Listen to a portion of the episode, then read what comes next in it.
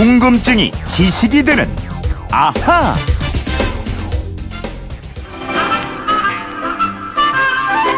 눈 비가 오거나 바람이 불거나 최선의 노력을 다하고 있는 집배원들의 고충을 덜어주기 위해서라도 우리는 집집마다 문패를 달아야 하겠습니다.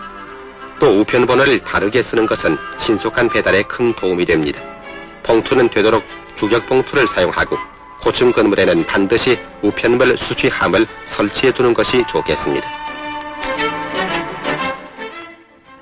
네, 이 목소리 기억나시는 분들 많을 텐데요. 1971년에 극장에서 방영된 대한뉴스 들으셨습니다. 휴대폰 뒷번호 0988님이 이런 사연 보내주셨어요.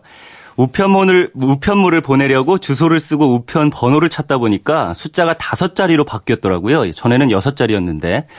갑자기 이 우편 번호 숫자는 어떤 원리로 부여되는지 궁금해졌습니다. 원리가 있겠죠? 하셨습니다.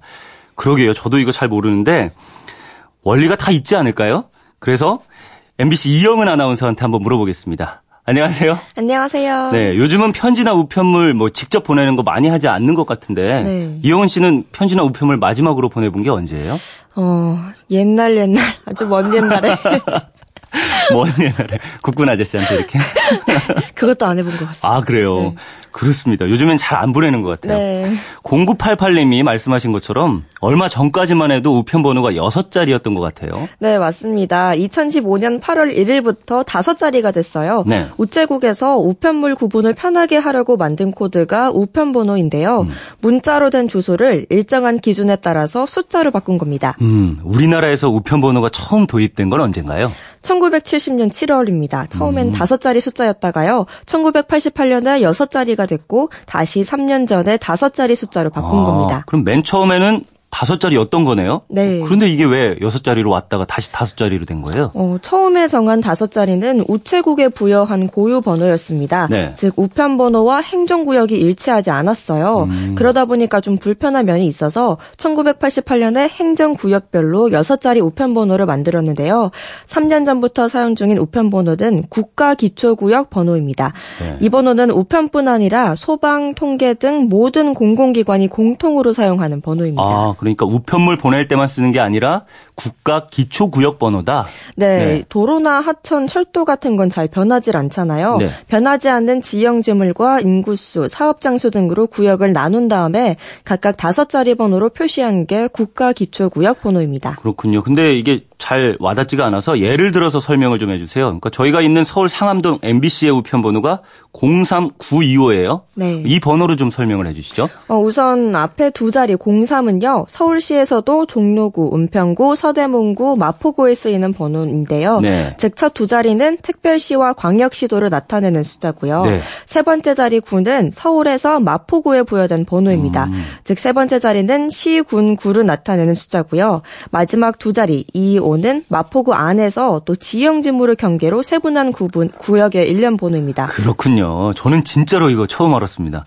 우편 번호가 굉장히 세분화되어 있겠네요. 네, 맞습니다. 전국을요, 약 3만 개의 구역으로 나눠서 좀 정확히 말씀을 드리면 모두 3만 4,349개가 부여되어 있습니다. 네. 어, 동네를 이제 포털로 검색하면 우편 번호가 다 나오니까 굳이 외울 필요는 없겠지만요. 이 번호는 우체국뿐만 아니라 경찰서, 소방서 등에서도 다 똑같이 쓰이는 번호라는 걸 알고 계시면 좋을 것 같습니다. 네, 그렇습니다. 0988님 이제 아셨죠? 우편 번호 주변에 설명해 주셔도 좋을 것 같습니다.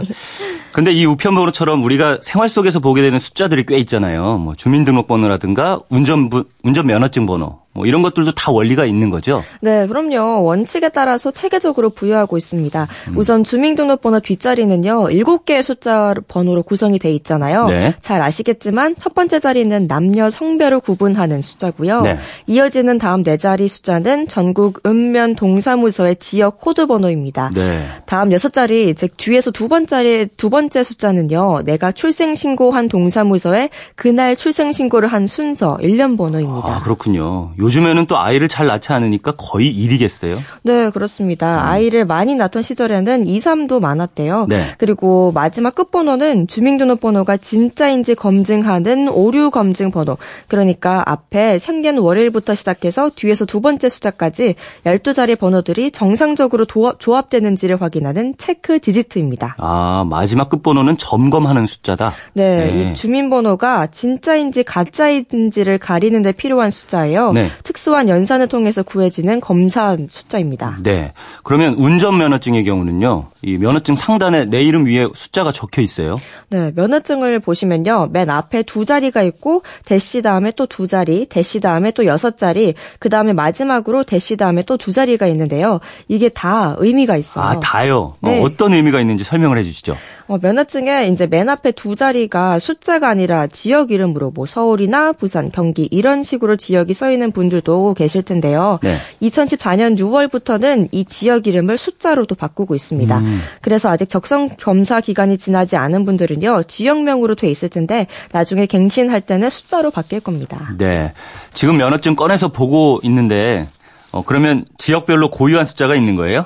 네, 서울이 11, 경기도가 13, 강원도가 14, 충북 15, 충남 16, 전북 17, 경북 19, 뭐 경남 20 이런 식으로요. 자동차 면허증을 발급하는 지방 경찰청의 일련 번호가 부여되고 있어요. 그렇군요. 예, 저는 16입니다.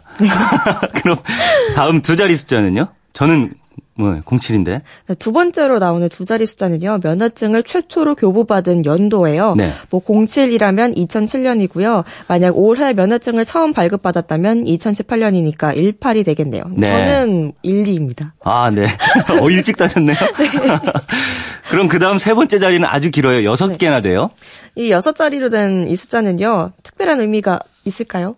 음. 없습니다. 아, 요건 없어요? 네, 그냥 무작위로 부여되는 아, 일련 번호입니다. 네. 네, 일부 인터넷 블로그 등에서는 이 숫자가 면허 시험에서 합격한 시험장과 일련 번호를 나타낸다고 설명을 하고 있는데요. 네. 그건 아닙니다. 어, 또 그렇게 해서 또 여섯 자리 다음에 마지막으로 또 두 자리 숫자가 있어요. 예, 요건 제, 저는 공개 안 하겠습니다. 네, 두 자리 중에서 맨 마지막 숫자는요. 면허증을 다시 교부받은 횟수로 나타내는 숫자입니다. 네. 어, 공개를 안 하시겠다고요? 네. 만약, 그러면 끝 숫자가 0이라고 치면요.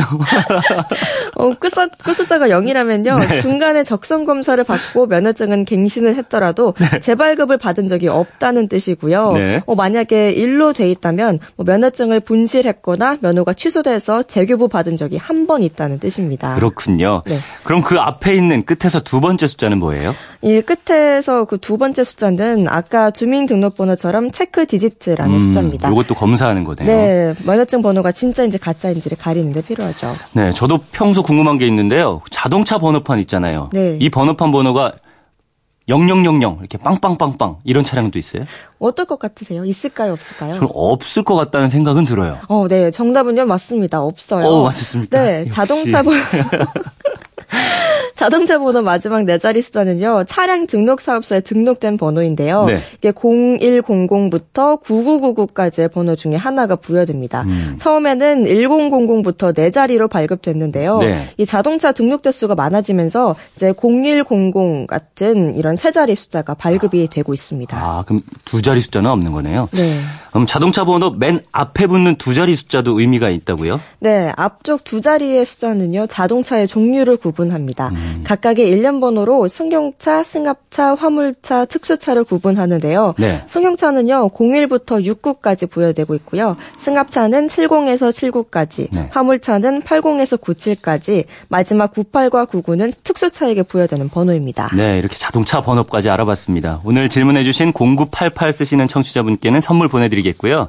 이혜원 아나운서, 이분처럼 궁금증이 있는 분들은 어떻게 하면 되는지 알려주시죠? 네, 그건 이렇습니다. 인터넷 게시판이나 MBC 미니 아니면 휴대폰 문자 샵 8001번으로 보내주시면 됩니다.